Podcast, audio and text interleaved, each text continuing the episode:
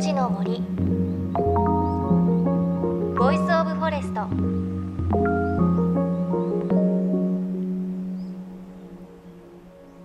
おはようございます。高橋真理恵です。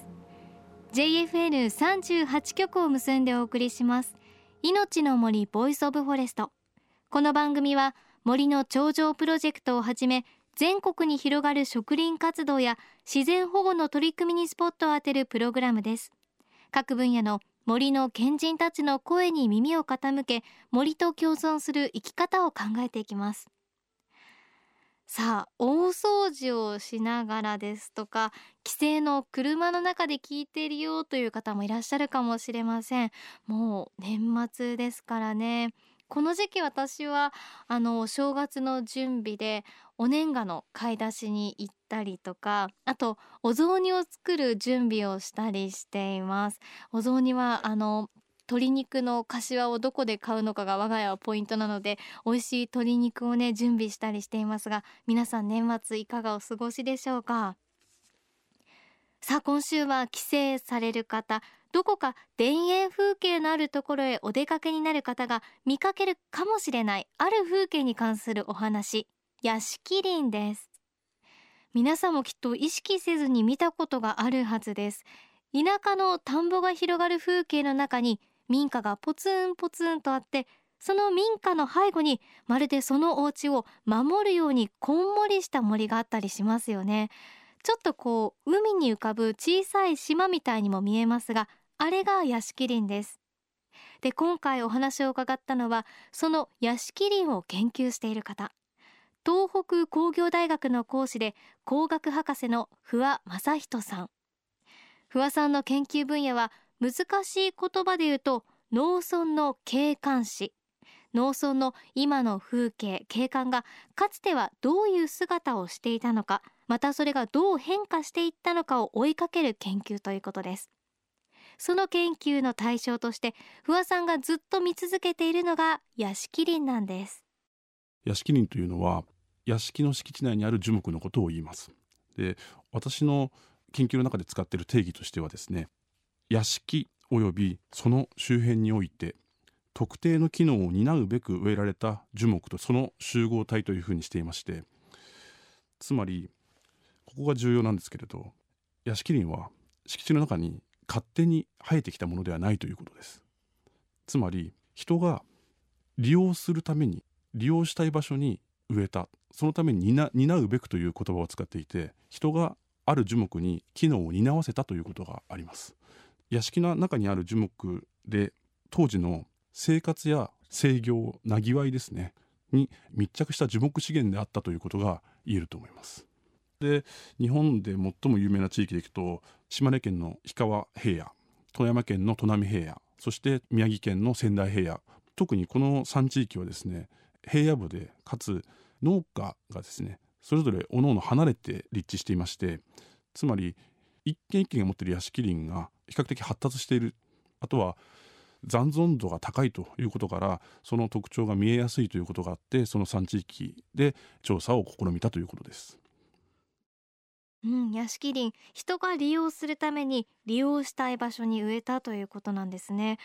あの私も取材で東北の高速道路走っていると、その窓の外に仙台平野の風景があるんですが、いっぱい屋敷林見かけてきたんですよね。実は仙台平野って、ね、お話聞いてると屋敷林がいっぱい残っている地域だったんですね。本当にたくさんこう見かけるんですよね。ということで、東北工業大学の不破さん、この仙台平野の屋敷林についてさまざまなことを調査しています。仙台周辺ではまずイグネという呼び方をしています。で、仙台のイグネの特徴は、この道型に、えー、樹木を配すことが大きな特徴じゃないかというふうに考えています。というのも、要するに東北地方 の, あの岩手や、えー、宮城の北西にある山から吹き下ろしてくる風、季節風を防ぐためというような意味で、北と西、いわゆる北西側にこう樹林帯を設けるということはあの各地で報告されていますし、あのその通りだと思いますけれども、東側にもまずある、あとは東側のものが、え広葉樹のケヤキなんかが多いということが分かってきました。これはいわゆる朝日がですね遮りすぎないために、ケヤキが設けられるんですね。要するに冬に葉っぱがケヤキが落ちますよね。ですので東からファッと光が入ってきた時に邪魔をしないと、冬の暖を取るための工夫だということが言えます。もしくはよくヤシキリの機能の中で果樹採集、要するにそこにある柿や栗なんかも当然入ってきてるわけで、あとは大きな樹木は健在になってきましたし、杉や松はですね落ち葉がよく燃えるんですね。ですのであの薪といっても実は枝ではなくて杉や松の落ち葉が薪として用いられたということがあります。であとは目隠しですね。目隠し機能を担わされたような生け垣なんかもですねその一つに入るかと思います。 あ, あともう一つ、屋敷の中で設けられる樹木で杉などの針葉樹の他にクスの木という樹木があって、あとシイの木という樹木もそれは地域によってあるんですけれども、これらの樹木の大きくなった樹木のそばにはですね時々祠が置いてあることがあるんですね。いわゆる氏神様って言ったりとか、もしくはお稲荷さんと言ったりして、屋敷の神様、屋敷神というものが置かれることがあります。そうしますとですね、その大木と、私は大木と祠のセットと言ってるんですけども、そういったものも重要な機能で、つまり祠がもともとは重要な神の機能といいましょうか、屋敷、屋敷神の機能をそこに持っていたんですけども、そこにセットになった樹木もいわゆる御神木としてですね屋敷の中に存在しているっていう、いわゆる屋敷の象徴となるような樹木も屋敷林の中にはあると。であと研究の中でですね、これは各地のその当時の条例ですね、例えば仙台市で言えば伊達政宗みたいなものが、えー、条例を出していくわけですけど、その時に、えー、記録が残っているものとして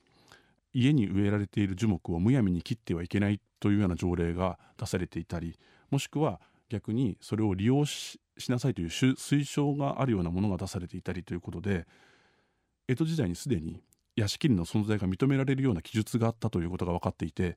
あの山形県の米沢なんかにも同じような条例があって、うこぎという生け垣を設けなさいっていう話があったりとかですね、あの各地にそういう条例があるというのは面白いなと思ってるんですが、そういったことを推定してせんろっぴゃくねんだいから屋敷林ということ自体が家の中に設けられていたんじゃないかということが、えー、推定で今論じられています。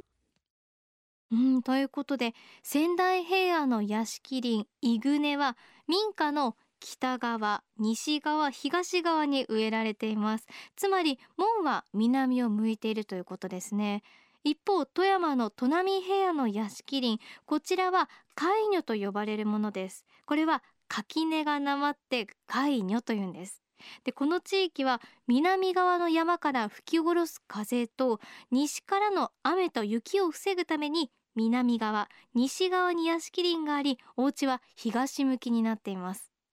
あとお話に出てきた屋敷神というのも面白いですよね。あの祠にはお稲荷さんが祀られることが多いんだそうです。お稲荷さん、稲という字が入っているだけあって豊作や商売繁盛を願っているそうなんです。さらに屋敷林にはこんな力もあることが分かっています。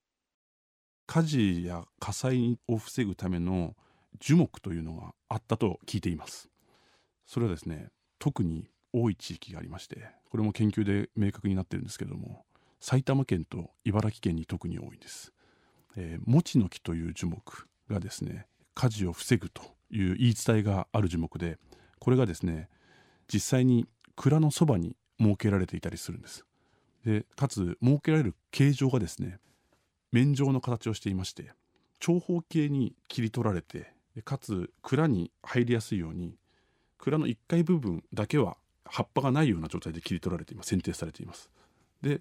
言い伝えでは実はその樹木があったことによって延焼を防げたんだというような言い伝えがあったりとか、樹木は燃えたけど蔵は助かったんだというような話を聞いています。その今挙げたもちの木っていう樹木は常緑樹で、樹木の体内に水を多く含むっていうことが、えー、言われていまして、実は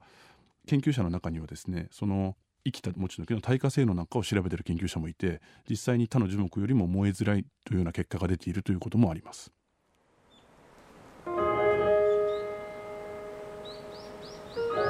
命の森、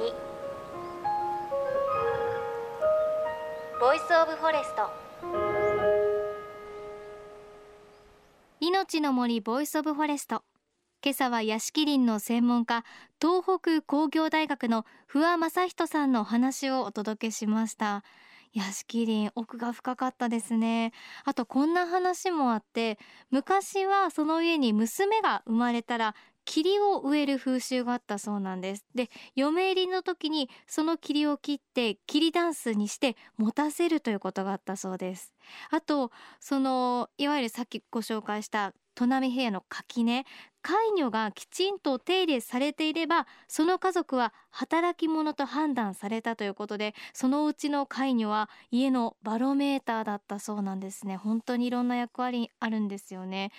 ちなみに屋敷林から取れる食べ物は柿などの実のなる木だけではないそうで、砺波平野の屋敷林に詳しい方によれば、下草から吹き、みょうが、三つ葉なども取れて、それをおひたしにしたりしたそうです。あと食べ物、燃料、冷暖房、家を建て直す時の木材、さらに季節を感じる役割があったということで、その森自体が生活に必要なもの、エネルギーそのものだったということなんですね。ぜひあのこの年末年始、地方へ出かけるという方は屋敷林チェックしてみていただきたいと思います。ちょっとね、発見あるかもしれません。さあ、そして ジェイエフエヌさんじゅうはち 局では、東日本大震災で被災した沿岸部に津波から命を守る森の防潮堤を作る瓦礫を生かす森の頂上プロジェクトを支援する募金を受け付けています。この森の頂上プロジェクトに取り組んでいる エーアイユー 損害保険株式会社では、中小企業を災害や事故から守る損害保険のラインナップ、ビジネスガードを提供。 エーアイユー ではこのビジネスガードの新規契約企業いっ社に対して、どんぐりの苗木いっぽんを植樹する活動を行い、被災地の復興、日本全国の防災・減災と環境保全に取り組んでいます。森の頂上プロジェクトについてはこの番組のブログをご覧ください。また番組ではあなたの身近な森についてメッセージをお待ちしています。メッセージは番組ウェブサイトからお寄せください。ということで、命の森ボイスオブフォレスト、今日が年内最後の放送ということで、今年もお付き合いいただきましてありがとうございました。来年も森の魅力たっぷりお伝えできるように頑張りたいと思います。お相手は高橋まりえでした。それでは良いお年を。命の森の森ボイスオブフォレスト。